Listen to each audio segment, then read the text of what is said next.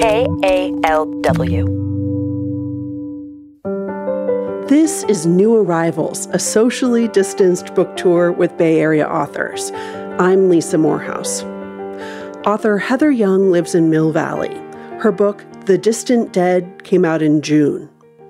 It's a literary mystery about a murder in the Nevada desert, a young boy with too many secrets, a man on the run from his past, and a woman trying to reclaim her life from tragedy and guilt. In this passage, Sal, the young boy, shows a local firefighter the body he found on his way to the school bus from the remote ranch where he lives. Jake looked at Sal. The boy's eyes were closed, his shoulders drawn in tight. Is it down there? Sal nodded without opening his eyes. Wait here.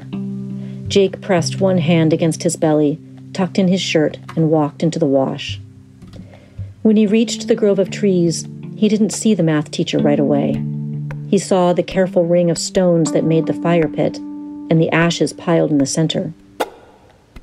Around it lay trees that had grown and died and fallen, their corpses blackened in the long, quiet decay of desert things.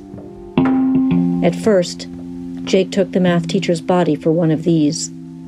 Only when he saw the empty vodka bottle and the children's jump rope did he see what was left of the man. Then Jake, too, closed his eyes.